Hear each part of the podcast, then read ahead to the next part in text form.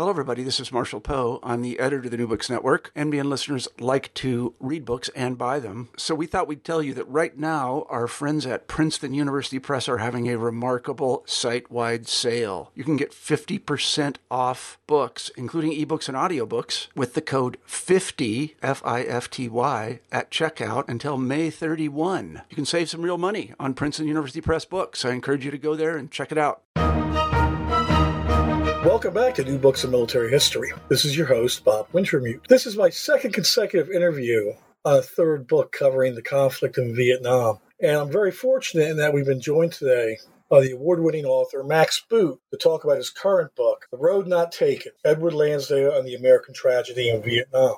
I've been intrigued by his career since the appearance of his book, The Savage Wars of Peace, in 2002. As many of you, I'm sure, do, continue to follow his editorial columns in the New York Times, the Washington Post, and Foreign Policy. In addition to his writing, Max is also a senior fellow at the Council on Foreign Relations. Max, thanks for joining us. Delighted to be here. Your previous book, Invisible Armies, was a grand history of irregular warfare, from early quagmires like Alexander the Great's Afghan wars to the still smoldering Syrian civil war. So I guess it's right to assume that set you up for a second book on counterinsurgency, focusing on Edward Lansdale's career. But in saying that, can you share with us what exactly motivated you to pursue this sort of book right now? Well, as you mentioned, I, I have written about uh, guerrilla warfare in the past. I had this book, Invisible Armies, which was a history of guerrilla warfare over 5,000 years. And I wrote a little bit in there about Edward Lansdale. And then, so after that came out, uh, in 2013, my editor at Norton, Bob Weil, and I sat down and, and discussed what should I do for an encore. What what's the next book? And uh, Bob suggested that I do a whole book on Edward Lansdale. I was initially skeptical because I took the position, well, I've already written about him. What more is there to say? But in fact, Bob's intuition was dead right, and I found a lot more I could say because I found a lot more new information about Edward Lansdale, including gaining access to the secret love letters that he wrote over many years to his longtime mistress and slash second wife, Pat Kelly, this woman he met when he went to the Philippines in 1945. And I also had access to the letters that he was writing often simultaneously to his first wife, Helen. And so I'm actually the first person after Ed Lansdale himself to have read both sets of correspondence. And combined with newly declassified documents, I have this unprecedented vantage point into his innermost thinking that previous writers and historians have not had. And so I'm able to present Ed Lansdale, who at one time was quite a famous figure, I'm able to present him in a way that he has not been before. You know, personally, I find biography to be a rather tricky methodology to work in as a historian because it's so easy, I think, to get drawn into drawn in too close to the subject, while the nature of the genre also imposes the strictures of a chronological narrative to your own desires to convey broader meaning about the subject. How do you feel coming to a biography or a biographical approach, rather, after other more thematically oriented books? I loved it because it really let me write about the complexities of one man's life and the, the, his his struggles and and and, and quirks and you know uh, to to write about uh, his his life and career as it advanced, but also to hang a larger story on that personal narrative. And that's an approach that I've long admired when it's been done by people like Barbara Tuchman, for example, with her book on Vinegar Joe Stilwell and the American Experience on China, or by Neil Sheehan with his book on John Paul Vann in America and Vietnam. And that was kind of my model for this book to use one man's life to tell a broader story. And Lansdale is a great subject uh, for a study of the Vietnam War because he was there from the beginning in 1954 when he helped to create the state of South Vietnam right up through the Tet Offensive in 1968. And so I, I really I, I, really enjoyed the process of biography and, and delving deep into his life uh, instead of covering this vast array of subjects as I've done in my previous books. How and why does Edward Lansdale remain so relevant to us today? I mean, you know, why Lansdale? Why now?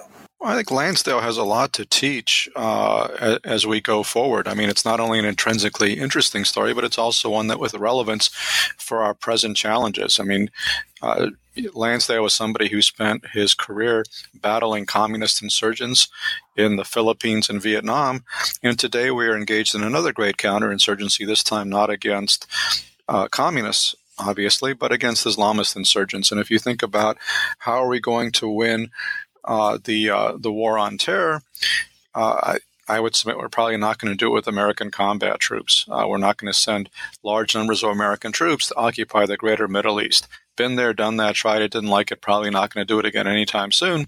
So if we're not going to do it with American combat troops, how are we going to do it?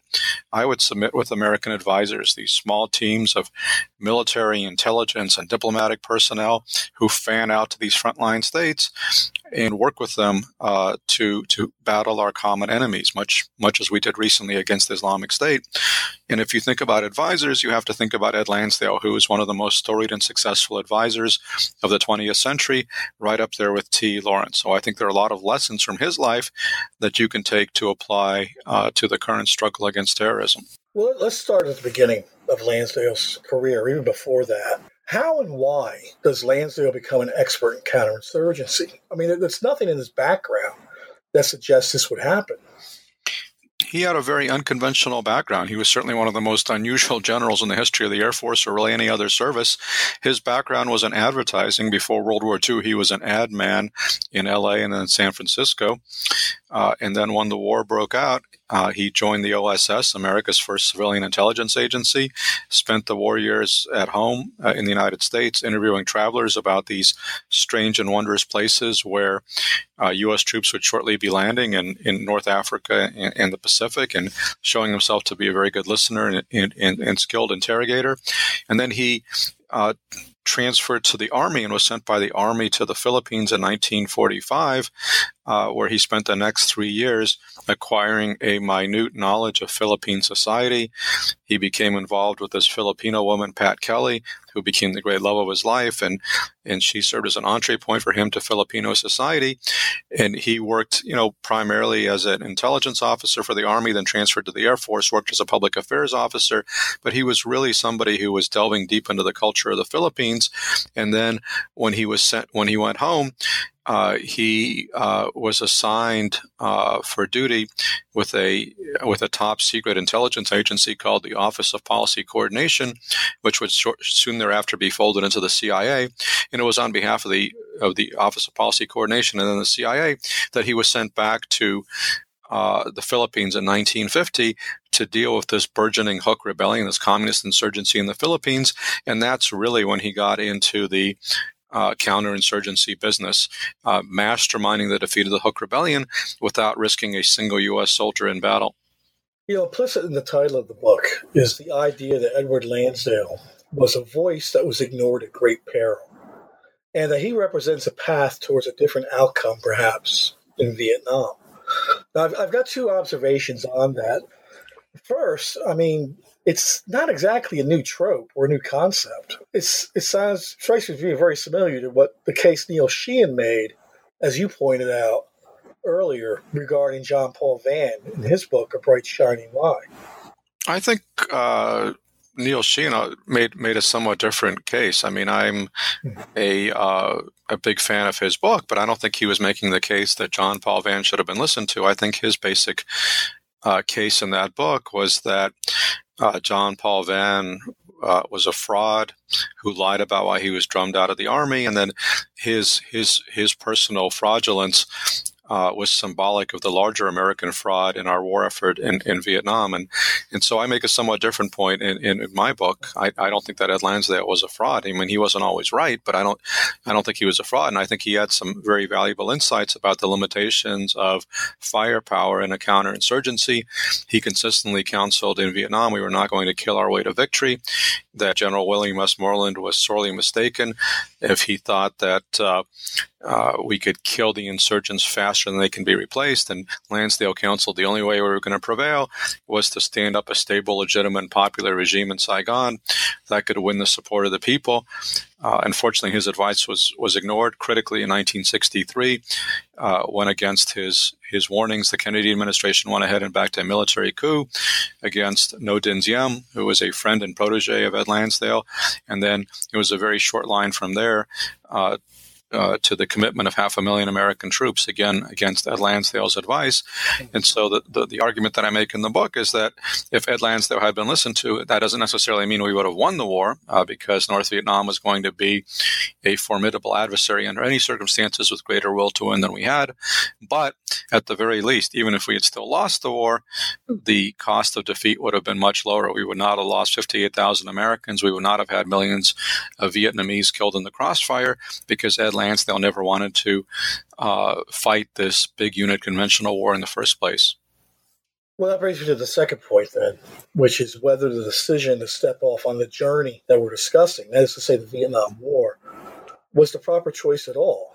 I mean, like, the fulcrum of decision in the Vietnam War was never really built around American power or influence, but around the political will of the Vietnamese people. So I, I, guess maybe I'm asking is if the whole question of right or wrong roads is moot, says you know at the end of the day the outcome is being decided by the Vietnamese and not the Americans. Well, that's certainly something that Ed Lansdale strongly believed in. He thought that uh, that the only way to prevail in Vietnam was to help the people of South Vietnam to help themselves. He thought they had to be in the front lines. That he thought it was a mistake to Americanize the war and send American combat troops in there. Uh, and you know, I think his, his, insights were valuable ones. Uh, uh, you know, basically realizing that we couldn't win the war for the Vietnam, South Vietnamese, but we could help them to prevail if uh, if we if we did it right, and, and we didn't do it right. Well, let's step away from Vietnam and step back to talk about the Philippines. You know, I find it fascinating. You know, such an all-American looking type of guy with this prior career in advertising, and who came into counterintelligence relatively late, was yet able to achieve such great success in resolving the Hukbalahap insurgency in 1954. How did he manage to do this? Well, he did it essentially uh, with uh, counterinsurgency uh, 101. I mean, he actually pioneered a lot of the concepts of what would become known as uh, counterinsurgency, a, a, word that did not exist in the early 1950s. Uh, he uh, his essential insight was that the Philippine army should use less force rather than more force. I mean, he told them that they were making a big mistake uh, by being so heavy handed, by bombarding barrios with artillery and killing lots of innocent people, and thereby driving more people into the, into the Huk's arms. Uh, he suggested they, that the army needed to treat the people as brothers, uh, treat them with dignity and respect, win them over, and then once the people had confidence in the army, they would rat out the insurgents in their midst. So that was a critical insight that would later become the basis of counterinsurgency doctrine. But Lansdale coupled that with a uh, with an appreciation for the importance of politics because uh, the the Huk slogan was uh, "bullets, not ballots," because people didn't trust the electoral process. The, the elections were rigged by this feudal landowning oligarchy, and so Lansdale wanted to restore faith in the political process. He enlisted Filipino civic organizations to safeguard the balloting process to make sure there was no fraud, and then he masterminded the presidential campaign in 1953 of his friend, the defense minister Ramon Magsaysay, who was a popular, honest reformer. Lansdale uh, was his de facto behind the scenes campaign manager working on behalf of the CIA. And once Magsaysay won a smashing uh, landslide victory and was inaugurated as president, that was pretty much the end of the Huk Rebellion because now these poor farmers had no reason to continue fighting when they could redress their grievances through the political system. So that's that's essentially how Ed Lansdale delivered this unsung Cold War victory for the United States and did it without risking a single American soldier on the front lines. Well, there's also, you know, by well, as you said, it's also the matter of his mistress, Pat Kelly, you know, the one love of his life. Um, it's a great story. I mean, you know, adds so much color and light to the narrative, but there's also this bittersweet note as well. You mentioned that Lansdale's first wife, Helen, knew of the affair. And of course, later on, it was understood by people in his working life as well. But I, I wonder how that didn't prejudice his superior against his returning to the Philippines after 1948 strike me as it would run counter to, or you know, at least it would be a distraction rather to any work that he was going to be doing. I mean, I think his relationship with Pat Kelly was actually a strength for him because uh, it allowed him to understand Filipino society. She actually went to high school with some of the Huk rebels and introduced him to, to some of the Huks. So I think she was she was an advantage for him. And oddly enough, even though this was the 1940s, it was arguably a less puritanical time. Uh, when when having an adulterous relationship for an officer was not necessarily uh, as risky career wise uh, as it is today. But there was the issue again of her being Filipino, which was a bigger issue then, perhaps, than today. Um, I mean, conceivably. Again, I think things were a, a bit more loosey goosey in the 40s and 50s. There was a wartime imperative, so people couldn't necessarily stand on on you know regulations. Um, uh, it, you know, I, I, so I don't think, you know, his his relationship with Pat Kelly wasn't a problem for him in the Philippines. It was an advantage. The problem for him was that he caused so much backlash uh, from Filipino politicians because he was so closely associated with Magsaysay and the and and the and the politicians on the other side and the Liberal Party uh, were out to get him and, and they were irate that this American officer was helping uh, this political figure, Ramon Magsaysay, to defeat them. And that's really where the backlash against him occurred. And there was strong pressure to pull him out and people in Washington who agreed with that and thought he had overstepped his mandate. So that was he was he was controversial because of his close association with Ramon Magsaysay, not because of his association with Pat Kelly.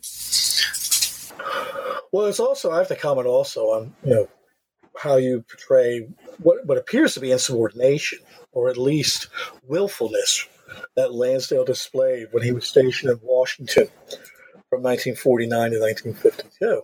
I mean, frankly, I'm amazed that he was able to get away with so much of his wild behavior without setting off numerous red flags, particularly among some of the more conspiratorially minded people at the time. Uh, mean, of course, this is during the Lavender Scare that decimated the State Department's Asian office and the heyday of Joseph McCarthy. How did he manage to avoid this type of attention? Well, he was he was undoubtedly uh, insubordinate. He was a maverick. He was a troublemaker. He did not hesitate to clash with generals and ambassadors who got in his way, and ultimately, uh, you know, th- those those disputes would prove his undoing because he made war uh, against the bureaucracy so relentlessly that eventually the bureaucracy made war on him, and that would uh, cut short his Pentagon career. But it also his his willingness to to buck the bureaucracy also enabled him to achieve uh, stellar results between 1950 and 1956, and he was able to get away with it in large part uh, because he had the support of CIA Director Allen Dulles, who, of course, became a very powerful figure in President Eisenhower's Washington because he was the brother of Secretary of State John Foster Dulles. And so the Dulles brothers were really the kingmakers in, in Eisenhower's administration, and they backed up Ed Lansdale all the way because they saw him as a kind of can do covert action operative who needed to be given his freedom uh, to work his magic. And so they were willing to back him up when he got into disputes with generals and ambassadors. That would not be true in the 1960s. And then he would uh, prove much less effective in, during the Johnson administration because he would not have that kind of high level support. Well, by the end of 1954, Lansdale is being feted all throughout the Washington intelligence establishment. I mean, he's the man who saved the Philippines. Did this praise make his job harder going forward into Indochina and Latin America? I think there's no doubt that um, you know the the growing reputation that Lansdale achieved by the late 1950s, when he was said to be the model for both the quiet American as well as the positive character in the ugly American, that growing reputation uh, was a double-edged sword. Uh, on the one hand, uh, a lot of people were very impressed by him, including President Kennedy when he came into office. On the other hand, there were an awful lot of bureaucrats in the State Department, CIA, and Pentagon who were very envious and distrustful of him and eager to cut him down to size. And uh, initially, Uh, he was in great favor with the Kennedy administration, uh, but then uh, he was given this impossible assignment to run Operation Mongoose to overthrow Fidel Castro, and he was not able to achieve uh, this result. Uh, because it was unachievable.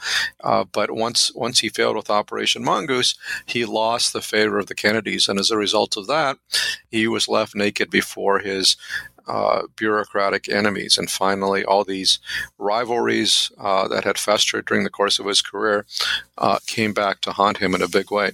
Well, let's take him to Saigon. And um, he arrives right during the, the period after uh, the Geneva Accords and um, the partition of, of Indochina.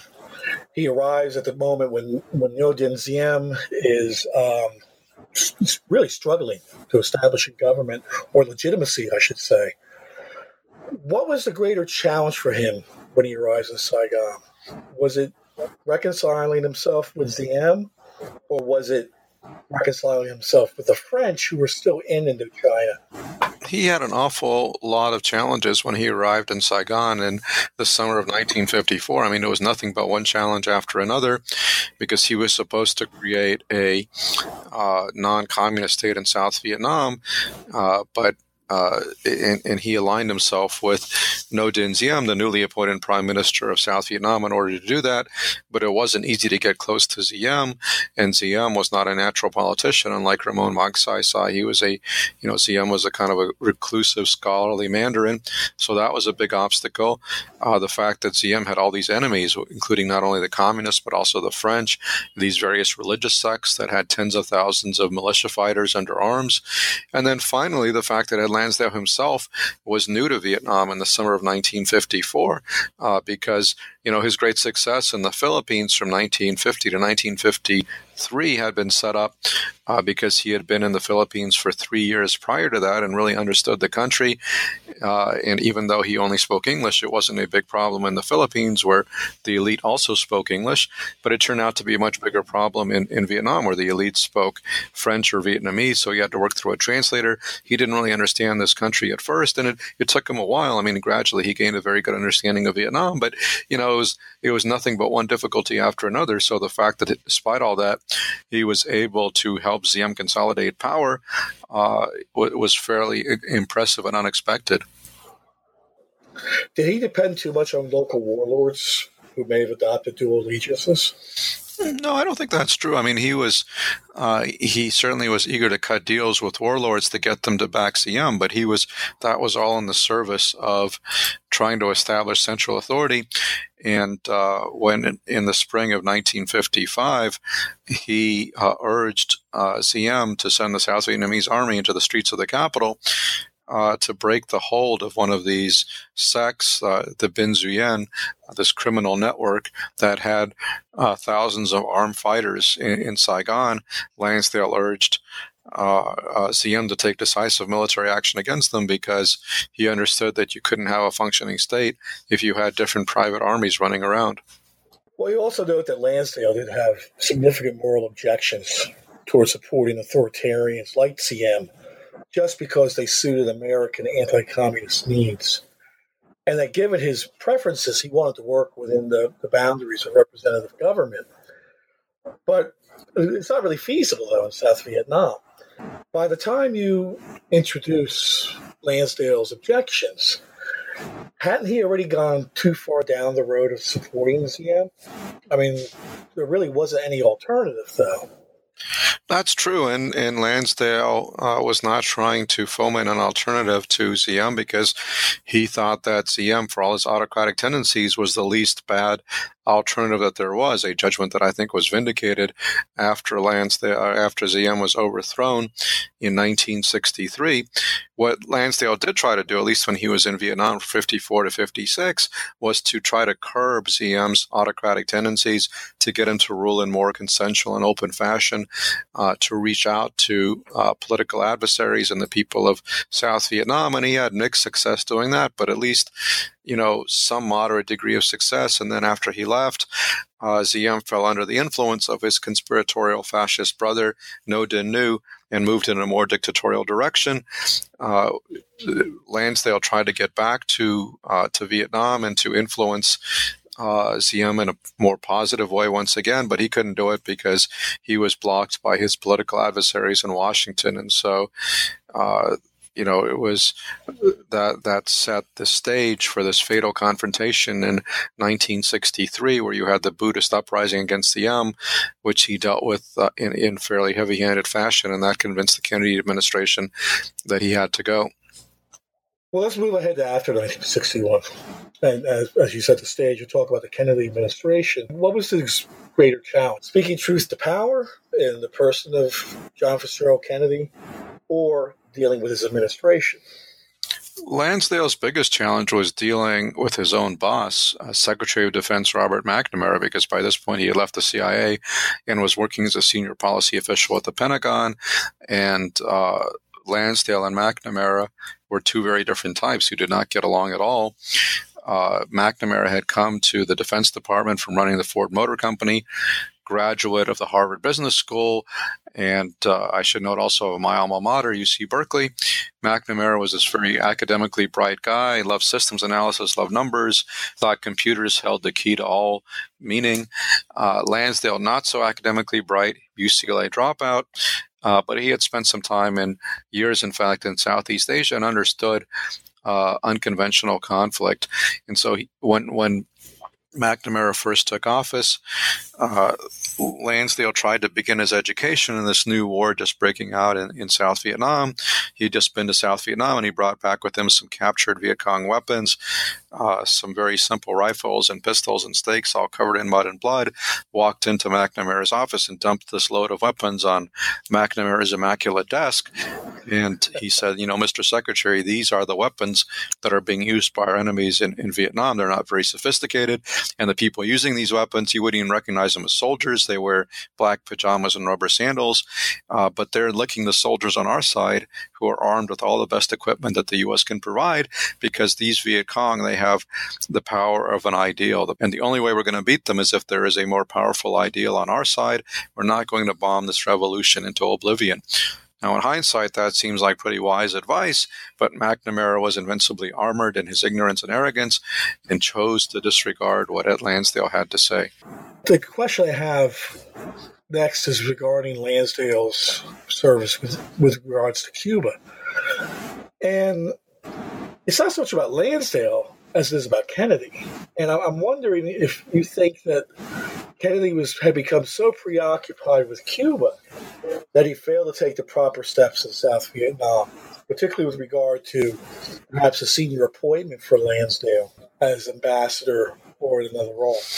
Well, I, I mean, there's there may be some truth in that. I mean, certainly, uh, Lansdale found himself put on the on the Cuba problem, which was really not his strong suit. I mean, he didn't have any particular background in Latin America or Cuba, no particular understanding of Cuban society, uh, and yet this was the top priority for the Kennedys uh, because they wanted to avenge the humiliation of the Bay of Pigs debacle in the first year of the Kennedy administration, and so they gave that job to Lansdale, and it was pretty obvious that he that they would have been better advised to send Lansdale to Saigon, possibly as U.S. ambassador, or in some other role in a country that he really understood, where he had close connections with Diem, but instead they were using they were trying to fit this. Uh, uh, uh, you know, this square peg into a round hole, and it, it just didn't fit.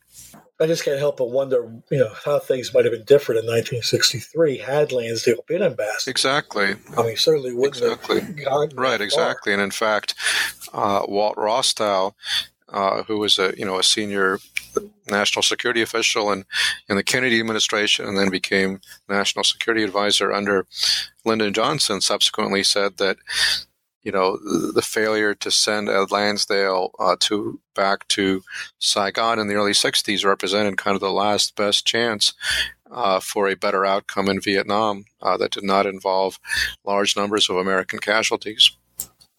What is the X factor? And what does it tell us about U.S. failure in Vietnam? This is another uh, confrontation that Lansdale and McNamara had, where uh, McNamara called Lansdale into his office and said, "You know, Ed, I need help uh, because I am trying to uh, come up with a set of, of, mathematical equations to understand what's going on in, in, in, the Vietnam War, and I'd like your help with it. Uh, and Lansdale said, Well, that's fine, Mr. Secretary, but don't forget the X factor.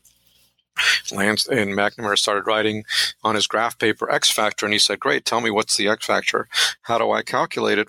And uh, Lansdale told him, "Well, unfortunately, Mr. Secretary, uh, you can't calculate it because the X factor is the feelings of the population about how they want to be governed. It's the most important factor of all, but you can't reduce it down to numbers. And again, I, I think a pretty wise insight, uh, but one that McNamara also chose to ignore because uh, instead of taking on board what Lansdale had to say, he just assumed that Lansdale was an idiot who didn't understand the higher mathematics that McNamara was was was employing and just dismissed him. McNamara's analytical side certainly didn't serve him well throughout his tenure. As, as yeah, uh, he was uh, he was uh, smart but not wise. He was uh, clever but but had bad judgment. Well, the story of Lansdale's increased marginalization after 1964 really does parallel America's failing mission in Vietnam. You you mentioned, of course, that he didn't get along well with Johnson or, or members of his administration who were the same people from the Kennedy administration. Why did Johnson, though, fail to pick up on Lansdale's message? I mean, was it a matter of cognitive dissonance on Johnson's part, or was it just too late by? Well, you could certainly make the case that uh, for the true Lansdalean approach to work, it had to be before 1963. That after Diem was overthrown, uh, there was so much destabilization in South Vietnam with one uh, with one military coup following another. Uh, that you know, in, in dispatch of American forces, uh, so, with half a million American troops in Vietnam, Lansdale became an increasingly marginalized figure. Uh, you know, he couldn't affect this massive American military commitment. You know, part of the problem was that that Lyndon Johnson just was not interested in what he had to say. Uh, Lansdale's foremost champion in the Johnson administration was Vice President Hubert Humphrey, uh, who was who was a big fan. Uh, but Johnson didn't listen to Humphrey when it came to the Vietnam War. He thought that Humphrey was this muddle-headed liberal uh, and not not tough enough to deal with these wily communists, and and so Johnson deferred to the generals who wanted to bomb North Vietnam and send troops to South Vietnam, and as a result of that. Uh, Lansdale was increasingly sidelined as, as the 1960s went along. What happens to Ed Lansdale when, after he returns home to the U.S. in 1968? Lansdale uh, left Vietnam in the summer of 1968, a few months after the Tet Offensive, and, and retired. Uh, he he hoped to have some kind of role in the Nixon administration uh, because uh, he had worked with and known uh, Dick Nixon going back to the 1950s, and Nixon had been a big supporter of his work in the Philippines and Vietnam in the 50s, but it was not to be. Henry Kissinger, the national security advisor, did not want any rivals uh, for uh, his control uh, uh, of the foreign policy. And of course, Lansdale was notorious for being a maverick who did not take orders, pretty much the last person that Henry Kissinger would ever allow into the Nixon administration. So he had no role in the Nixon administration and just, you know, basically uh, retired to, to Northern Virginia. Uh, the you know there were a couple more dramas in his life.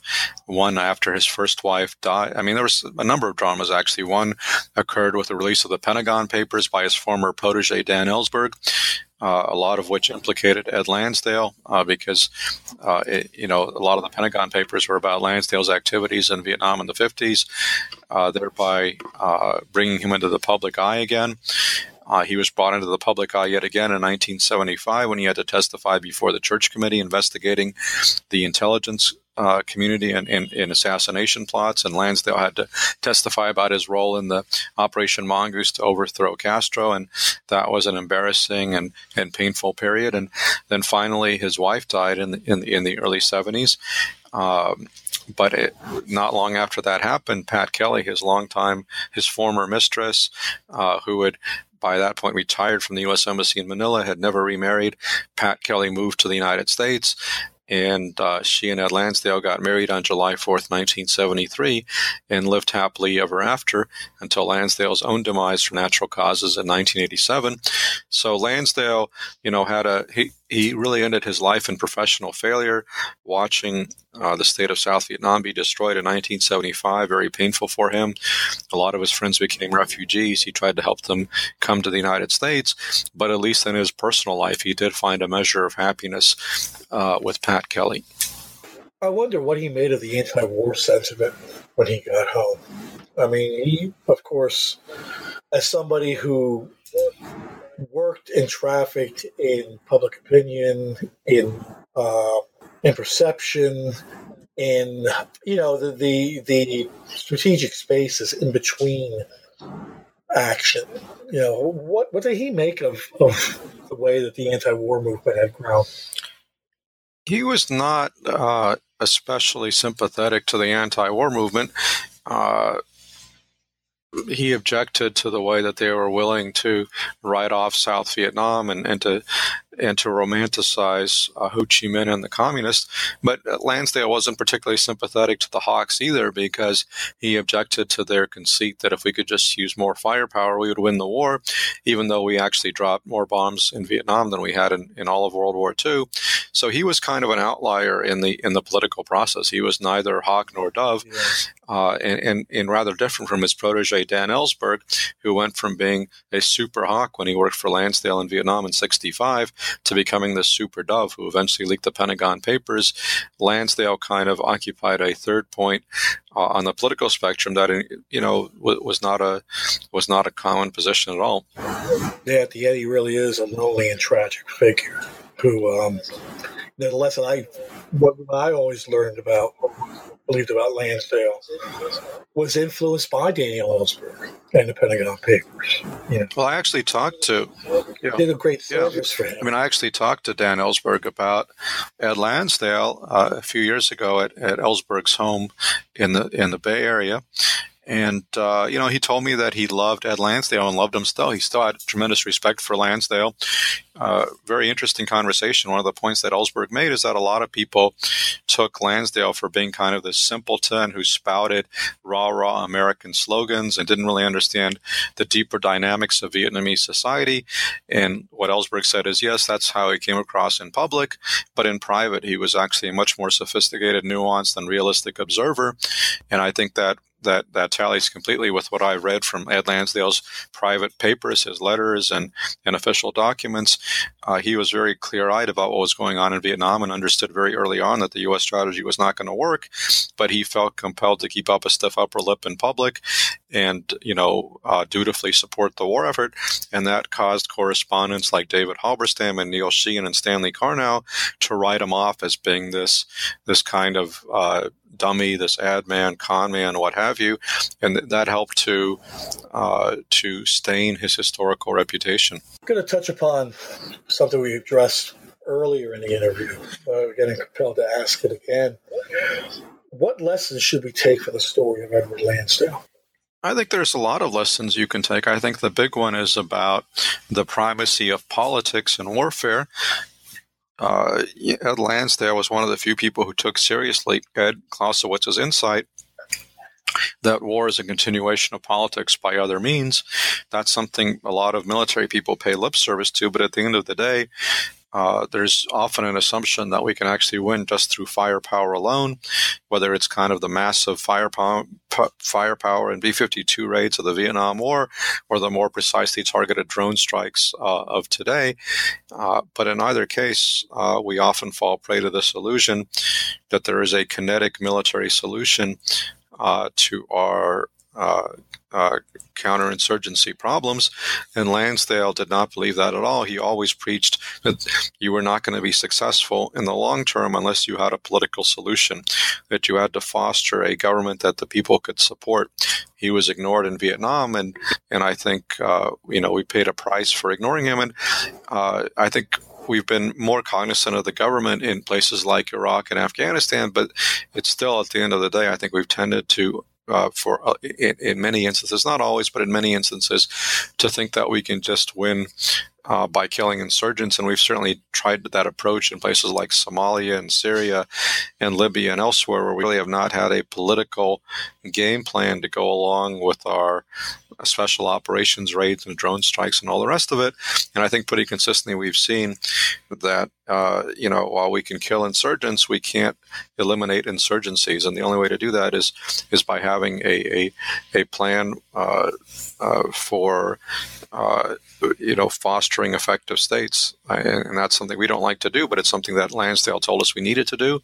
And I think recent events vindicate his warnings. You know, one last thing I, I walk away with from reading the book too is the the importance of empathy for anybody who would be engaged in counterinsurgency. And certainly, I mean, I think that was one of his strengths is that he was able to understand not only the needs of the people in the countries where he operated and who he worked with, but also he he understood his foes as well. And um, it just strikes me as very sad that we don't seem to have that same amount of empathy, or we don't have anybody present now with that sort of strategic empathy when it's supposed to. Be. That's exactly right. Lansdale really mobilized emotional intelligence and sent marching into battle. His ability to forge fast friendships with people like Ramon Magsaysay and Ngo Dinh enabled the U.S. to achieve its objectives in the Philippines and Vietnam, at least for a time. And subsequently, our, our the inability of, of his successors to get along with Ngo Dinh Diem crippled our ability to be effective without combat troops. And we've had similar travails in recent years with Hamid Karzai in Afghanistan, Nuri al-Maliki in Iraq, and those are two two more recent allies that we that we, we got into very contentious relationships with that undercut our ability to achieve our objectives in Iraq and Afghanistan. And that really shows that we need more Ed Lansdales. We need an army of Ed Lansdales, people who can be very empathetic, very knowledgeable about local societies, and can influence local leaders in a very constructive direction so that we don't need to send large numbers of troops. We can just rely on, on these very skilled advisors. We're closing in on the end of our interview, Max. And we have a couple of customary final questions that we ask our guests. Um, first, what are you reading these days that you might recommend or share with our audience? And then, second, what's next for you? Um, what's the next project? Uh, good questions, all.